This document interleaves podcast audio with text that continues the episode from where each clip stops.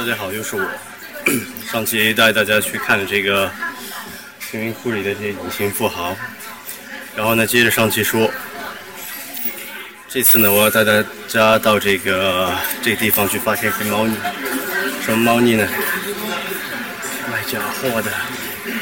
呃，可以肯定的是，他们并不希望被拍到，啊，我也不希望被他们群殴，所以我现在正假装和大家视频聊天，画面会抖啊，这个画质也会很渣，大家做好心理准备喽。哎，这个不错，这多少价？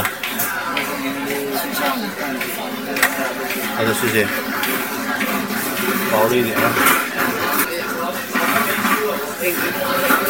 哇，这个东西，各种东西都有啊。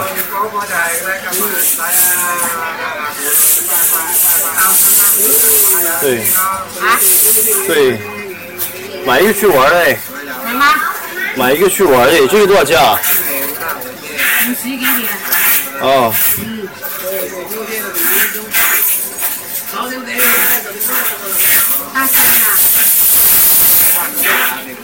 的，我再看看啊。然后这个很漂亮，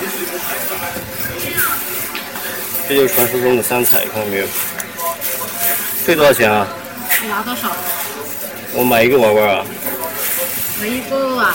啊。买一个二十五。二十五啊？嗯。哇，这个要是 A 货那得千万级的。想知道更多，欢迎添加我的个人微信号。都挺坦诚的，这个东西如果是 A 货的话，呃，至少得是千万级的吧。呃，那当然喽，也是，既然在市场里，那肯定就是明着卖啊。这是处理过的，也就是我们所说的这个呃 B 货。嗯，关于 A、B、C 货这个怎么区分呢？之前我们录过一期比较好玩的节目，大家可以加我微信号，然后呢，呃，去看一看。